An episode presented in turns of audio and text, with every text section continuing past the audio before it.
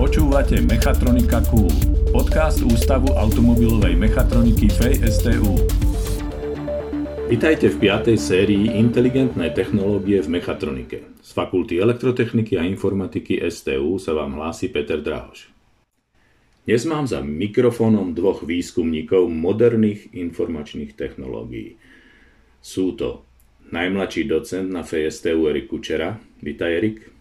Zdravím poslucháčov. A študent doktorandského štúdia inžinier Lukáš Beňo. Taktiež zdravím poslucháčov.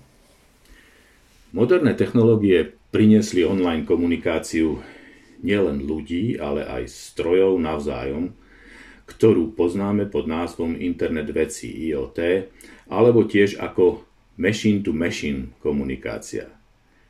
Potrebné je však aj rozhranie človek-stroj, tzv. human-machine interface vo forme obrazoviek alebo dotykových obrazoviek, takto ich poznáme doteraz. Vy dvaja ste sa rozhodli toto rozhranie človek-stroj zmeniť, urobiť ho inak, modernejšie, a to prostriedkami virtuálnej a zmiešanej reality. Erik, vysvetli poslucháčom, čo sa pri tom deje. Sme pri tom vinom vo virtuálnom svete? sme bližšie k tým strojom? Ďakujem za zaujímavú otázku. Naozaj tieto technológie virtuálnej, rozšírenej a zmiešanej reality sa využívajú dnes v rôznych segmentoch. Aj treba rozlišovať tú realitu virtuálnu, kde sa úplne ponoríme do nejakého virtuálneho sveta, v ktorom môžeme interagovať s objektami, ktoré v tomto svete sú a potom máme rozšírenú a zmiešanú realitu, kde sa nevnárame celkom do toho virtuálneho sveta, ale sledujeme náš klasický reálny svet a do tohoto reálneho sveta e, sú vsadené nejaké digitálne alebo virtuálne prvky. Môžu to byť obrázky, videá, prípadne aj zvuky, prípadne nejaké GPS značky. No a práve táto rozšírená a zmiešaná realita sa nám zdala zaujímavá ako to rozhranie človek-stroj. Keď si pozrieme rôzne e, science fiction filmy, tak vidíme, že majú tam rôzne hologramy alebo majú prípadne inteligentné okuliare, pomocou ktorých vedia ovládať rôzne zariadenia, či už sú to v inteligentnej domácnosti alebo majú nejaké vesmírne lode, fabriky a podobne. No a práve my sme sa to snažili priblížiť k tomu nášmu tisícročiu, kde máme teda fabriky, ktoré sú pomaličky čím, viac, čím ďalej viac digitalizované. No do týchto fabrík sme chceli dostať takéto nové rozhranie človek-stroj, kde by sme vedeli tie jednotlivé zariadenia, ktoré tam sú, ovládať pomocou tabletu, mobilného telefónu alebo headsetu pre rozšírenú alebo zmiešanú realitu. Pričom tento headset to si predstaviť môžeme ako okuliare, ktoré majú priehľadné sklá a na týchto sklách sa nám premietajú rôzne obrazy, ktoré vidíme v priestore a ako sa prechádzame po tejto fabrike, tak môžeme sa pozerať na jednotlivé zariadenia. Tieto zariadenia sú pomocou toho headsetu identifikované a potom ich vieme ovládať, prípadne monitorovať ich stav. Takže toto bola taká naša vízia, ktorú sme aj na našom ústave a s ďalšími pracovníkmi realizovali. No toto je veľmi príťažlivé pre študentov, pre mladých ľudí. Aj ty si spolupracoval so študentmi. Mám na mysli najmä našu e, študentskú filmovú hviezdu. Povedz nám niečo o tom. Áno, veľmi dobre hovoríš a preto som aj začal s tými science fiction filmy, nakoľko sme mali veľmi šikovného doktoranda Ericha Starka, čo je teda menovec Avengera Tonyho Starka. A práve aj Tony Stark využíval často hologramy alebo rozšírenú realitu na ovládanie rôznych zariadení, takže z hodou okolností aj práve náš doktorant si vybral takúto tému a naozaj sa mu podarilo realizovať ovládanie mechatronických zariadení alebo strojov pomocou rozšírenej reality, ktorá bola implementovaná práve v mobilných zariadeniach, bol to konkrétne tablet. Veľmi sa mu darilo s touto témou, bol dokonca ocenený aj na medzinárodnej konferencii v Nemecku, bolo to konkrétne v Lipsku a dokonca za svoju dizertačnú prácu dostal aj cenu rektora, takže naozaj to bolo dosť úspešné a máme v tejto oblasti podaný aj patent. Áno, áno, to je veľmi zaujímavé. Pokiaľ viem, tak on ten svoj tablet zameral na nejaký objekt, na nejaké mechatronické zariadenie a použil aj umelú inteligenciu, ktorá rozpoznala to zariadenie, začala komunikovať s tým jeho tabletom a toto všetko teda pôsobilo veľmi inovatívne, až to skončilo, ako hovoríš, patentom. Lukáš, ty si sa rozhodol pridať do toho ešte aj hlasové ovládanie do toho takéhoto zariadenia alebo tak, takéhoto stroja. E, prečo? Čo ťa k tomu viedlo?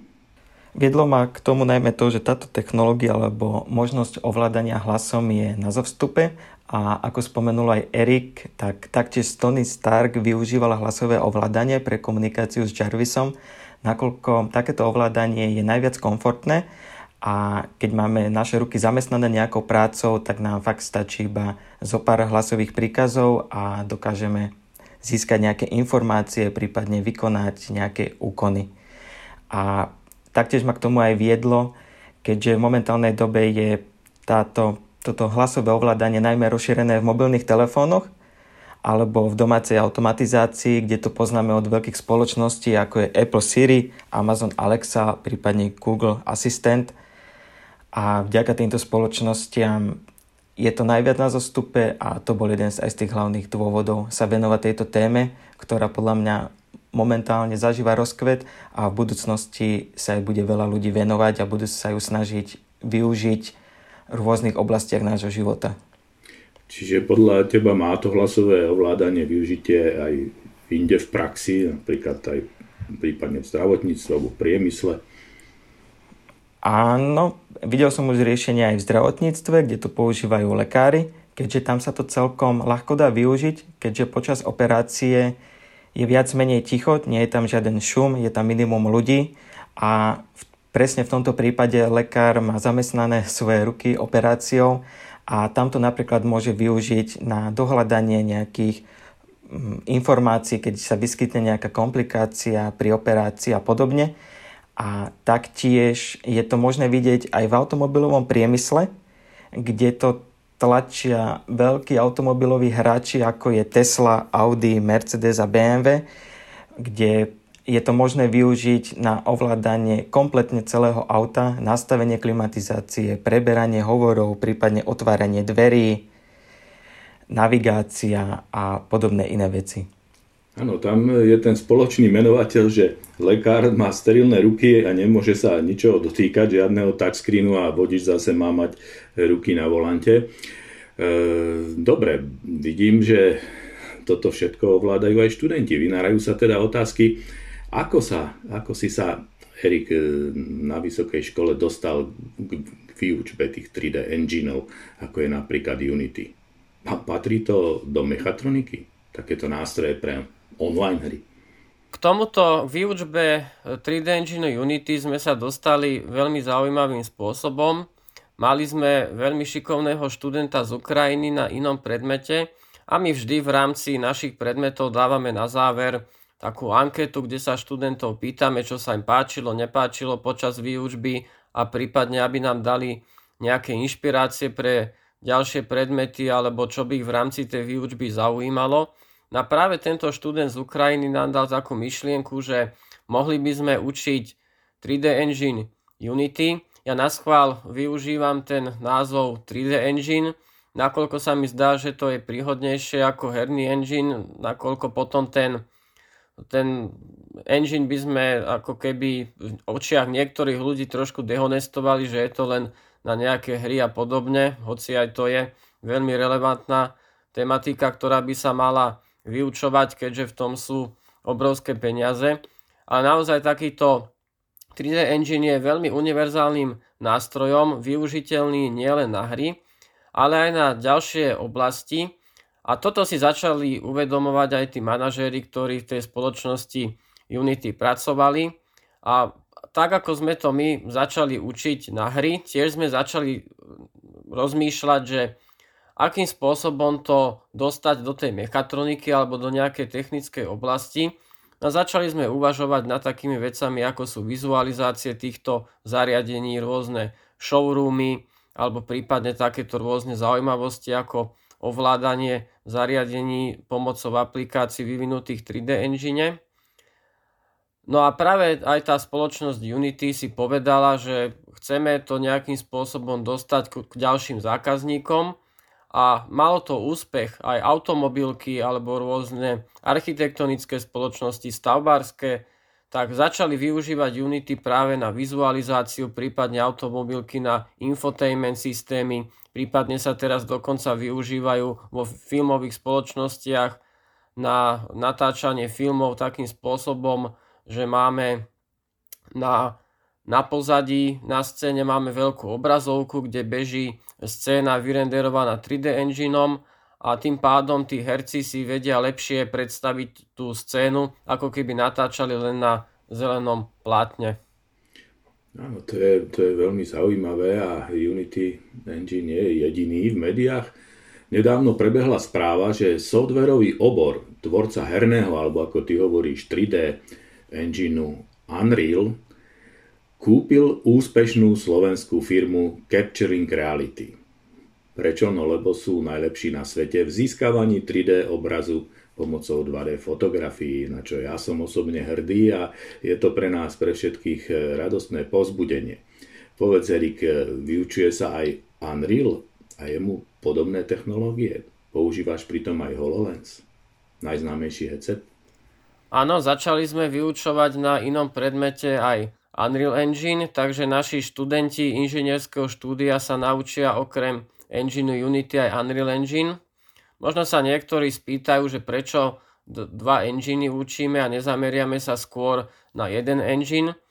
Ono, každý ten engine má nejaké svoje pre a proti a ten Unreal Engine je zaujímavý najmä v tom, že tá vizuálna kvalita výslednej aplikácie je vyššia ako je to pri Unity a práve preto je napríklad vhodná aj pre e, produkciu filmov, ako som spomínal, alebo hry, ktoré majú väčší rozpočet. Prípadne tiež niektoré automobilky ho tiež e, skôr používajú ako to Unity, nakoľko potrebujú to vozidlo zobraziť, to, zobraziť v tom ich marketingovom showroome tak, aby naozaj bolo čo najvernejšie, aby sa tomu zákazníkovi páčilo. Takže toto je taká prednosť toho Unreal Engineu. No a samozrejme e, sa to spája aj s tým HoloLensom, nakoľko v tom HoloLense tiež čakáme, že tá vizualizácia zariadenia alebo už na čo ho použijeme by mala byť čo najvernejšia a preto aj momentálne riešime kúpu HoloLensu 2, ktorý už aj podporuje Unreal Engine. HoloLens jednotka Unreal Engine ešte nepodporovala, takže tá kvalita toho produktu sa dá očakávať, že bude vyššia v tej HoloLens 2, aj teda vďaka vyššiemu výkonu, ale aj vďaka podpore toho Unreal Engineu. No a ten Capturing Reality, tak toto je dosť ako nás to tiež potešilo, že sa stala takáto kúpa a sme radi, že sme naskočili aj na výučbu tohto Unreal Engineu, nakoľko výučbu Capturing Reality určite zvažujeme do budúcna, prípadne nejakú spoluprácu, aby, aby nám poskytli študentské licencie alebo niečo podobné. To je, to je veľmi zaujímavé a tvorivé. Um, obidvaja pri svojej práci využívate aj umelú inteligenciu a chcel som sa teda spýtať, to musíte vy aj študenti študovať aj umelú inteligenciu? Alebo stačí rozumieť, ako funguje a vziať si ju z toho cloudu ako zrelé ovocie zo stromu a šikovne ju zakomponovať do svojej digitálnej architektúry? Lukáš, ako je to v tvojom prípade? Ako implementuješ umelú inteligenciu pri rozpoznávaní ľudskej reči? Sú takéto softvery voľne dostupné? Sú free, ako sa hovorí? V mojom prípade väčšina týchto softverov sú free, nie je nutné ich veľmi študovať do hĺbky, je nutné pochopiť iba základ a taktiež čo sa týka týchto riešení, ktoré sú od veľkých cloudových spoločností, výhoda týchto riešení je, že v našom prípade je tam veľa tutoriálov, čiže je to ľahko nasaditeľné, keďže za tým stojí veľká komunita. Taktiež veľa týchto riešení je bezplatných. Mm, z nášho pohľadu veľké spoločnosti dodávajú lepšie riešenia, keďže majú väčšie developerské stýmy a vďaka tomu dokážeme získať nové funkcionality rýchlejšie a nemusíme sa s tým sami trápiť. A taktiež veľkou výhodou je, hlavne pri hlasovom rozpoznávaní, že vďaka veľkým spoločnostiam máme podporu rôznych jazykov, keďže väčšinou, keď sa rozhodneme pre hlasové ovládanie a ideme cestou bezplatných knižníc alebo implementácie, tak narazíme na knižnice, ktoré viac menej podporujú iba angličtinu, čínštinu a nemčinu. A ja v mojej práci by som sa rád zameral aj na to, aby bolo možné využiť aj slovenčinu, prípadne češtinu, prípadne iné jazyky. A čo sa týka umelej inteligencie, tak umelá inteligencia je využitá najmä na to, že hlasové príkazy sú dosť dlhé a väčšina týchto slov je nepotrebných a umelá inteligencia slúži na extrakciu dôležitých informácií, ktoré následne vieme spracovať v aplikácii a vykonať nejaký príkaz. A taktiež každý človek je jedinečný, vyjadruje sa nejako inak a táto umelá inteligencia sa dokáže naučiť na našu slovnú skladbu a dokáže sa prispôsobiť tým našim jednotlivým povelom a potom aj lepšie zareagovať keďže z počiatku, pokiaľ toto riešenie je iba novo nasadené, tak môže sa stať, že nie vždy zareaguje správne, keďže ešte nie je tak natrénované, ale to sa časom vždy zlepší a ono sa úplne prispôsobí na nás. Takže ak som tomu porozumel, uprednostňuješ riešenia hlasového ovládania od veľkých cloudových spoločností, aj keď to možno niečo stojí. Áno, keďže ja by som to rád využil aj reálne v priemysle, alebo prípadne v iných odvetviach. A tu je veľmi dôležité, aby tieto knižnice ponúkali certifikáciu, že sú bezpečné. A taktiež dôležitý aspekt je taktiež aj GDPR momentálne.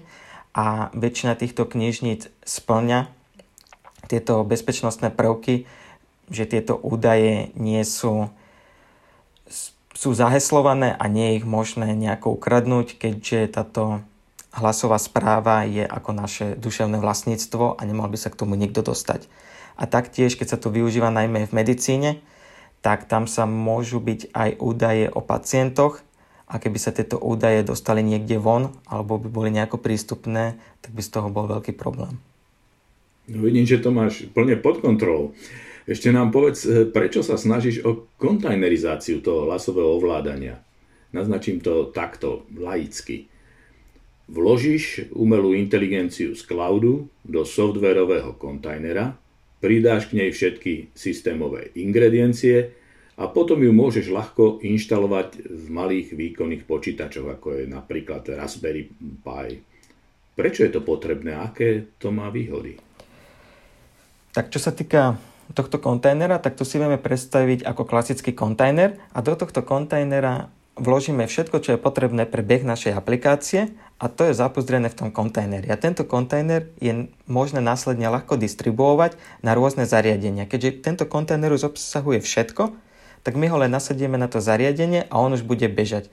Nie je nutné tam niečo doinštalovať, konfigurovať a to je asi najväčšia výhoda a spája sa to s edge computingom, pri, pričom edge computing, na rozdiel od cloud computingu, edge computing sa deje priamo na tom zariadení, čiže využívame hardware toho zariadenia, keďže momentálne všetky zariadenia sú dosť výkonné a ponúkajú dostatočný výkon a taktiež hlavná výhoda je, že naše dáta ostávajú lokálne u nás a nie sú posielané do cloudu, čiže tam máme veľkú bezpečnosť aj to GDPR je vyriešené, keďže všetko spracovávame lokálne a viac menej nemusíme za to platiť, keďže využívame náš hardware a nie hardware nejakej veľkej spoločnosti.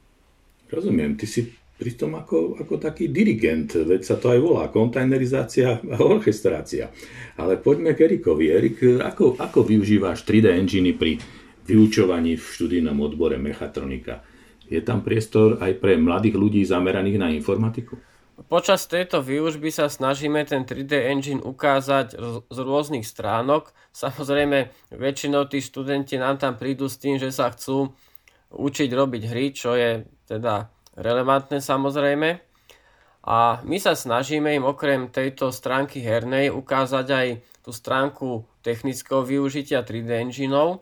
A preto v rámci semestra robia jedno zadanie, ktoré sa týka tej hernej časti. To znamená, že tam robia takú jednoduchú hru s guličkou, aby si osvojili základy tohto 3D engineu. A práve, že to, to zadanie tým, že je takto dané, že tam majú použiť nejakú guličku, ale nie je povedané ako, tak je už na ich kreativite, že či tam urobia nejaký akože hokej s tou guličkou, po, potom máme rôzne hry ako Arkanoid, Pinball a podobne. No a potom v druhej časti semestra, tak tam robia, my to nazývame, že produktová vizualizácia, ale môžete si to predstaviť ako, ako povedzme showroom, kde umiestňa nejaké svoje zariadenie, ktoré predtým namodelovali povedzme naši mechatronici na bakalárku a podobne a toto svoje zariadenie, ktoré namodelovali na bakalárku, tak potom v rámci inžinierského štúdia si urobia k nemu showroom a vedia to ukázať svojim kamarátom a, alebo rodine. A toto vedia využiť napríklad aj ľudia, ktorí majú nejaký startup. Povedzme, mali sme tuto ako hosti našich šikovných študentov, ktorí robia vesmírny rover. Na práve aj týchto študentov som mal na predmete a oni tam v rámci tohto zadania urobili vizualizáciu toho svojho rovera, kde bol umiestnený na mesiaci a bolo tam ukázané, čo tam ako, ako tam funguje ten rover, ako speká tie horniny a vlastne všetky tieto technologické postupy tam boli vysvetlené. No a takto, keď počas semestra si študenti vyskúšajú aj tú hernú stránku, aj praktickú, tak potom na skúškovom zadaní sa rozhodnú, ktorou cestou idú a tam je to zadanie úplne voľné a môžu robiť hru alebo nejakú takúto praktickú aplikáciu do techniky, je to čisto na nich a práve my sa snažíme nielen na tomto predmete dbať na to, aby ten semester a to bodové hodnotenie bolo čo najviac za praktické projekty a nie teóriu, aby sa niečo naučili, ten projekt si obhájili a mali aj takúto nejakú praktickú skúsenosť. Takže na tvojich predmetoch ty sa držíš hesla a metódy učenie hrou, to slova do písmena. Mohol by si spomenúť aj ďalšie praktické aplikácie týchto technológií, ktoré od hry prechádzajú do, to, do toho reálneho sveta? Mohol by som spomenúť napríklad teraz máme diplomanta, ktorý sa venuje aplikácie pre virtuálnu realitu, ktorá má pomôcť ľuďom, aby zvládali svoje fóbie. A táto hra bola dokonca navrhnutá aj pomocou, teda spolupráci so psychológom. A v rámci tejto aplikácie môžu tí participanti čeliť rôznym fóbiám, či je to fóbia z hadov, pavúkov alebo z výšky. Na tie levely tam bolo treba navrhnúť tak, aby to išlo od čo najľahší, kde si tí participanti napríklad pozerajú na obrázkoch tých hadov alebo pavúkov, až potom po tie najťažšie levely, kde je potrebné vo virtuálnej realite takéhoto hada alebo pavúka chytiť do ruky a odhodiť.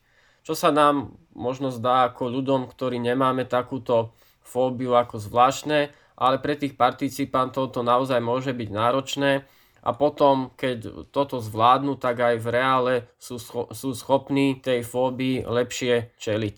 No a ďalšou zo zaujímavých aplikácií virtuálnej reality je napríklad aj trénovanie autonómnych automobilov.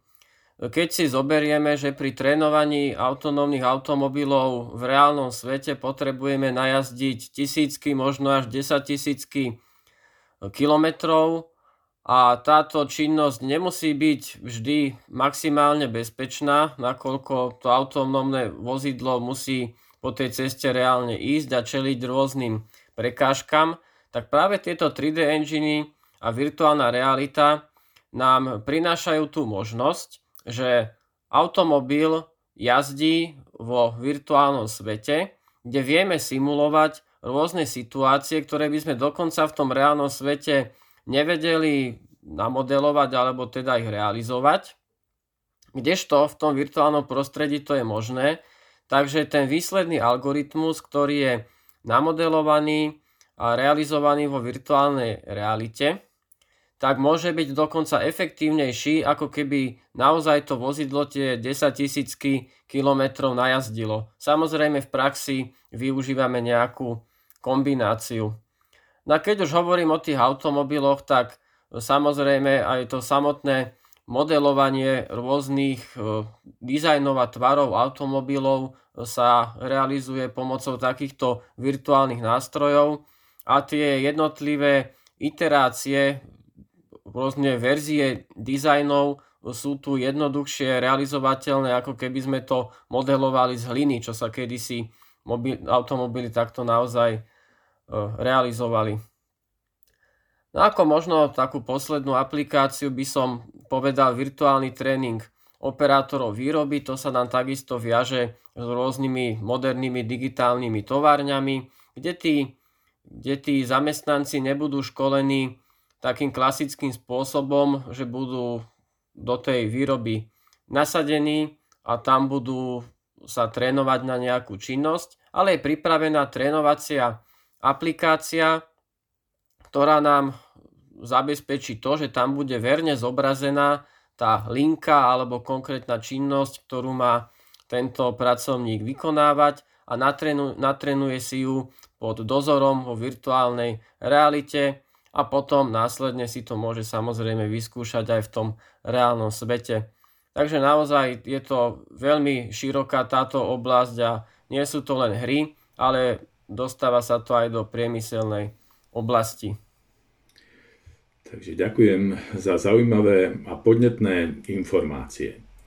Vážení poslucháči, ja sa lúčim s Erikom Kučerom a Lukášom Beňom na FSTU s pokrikom nech žijú digitálne zruční mechatronici, študenti aj učitelia, aj slovenskí inžinieri a podnikatelia v inteligentných technológiách. Do počutia na budúce. Ďakujem za pozvanie. Ďakujem za pozvanie. Počúvali ste podcast Mechatronika Cool.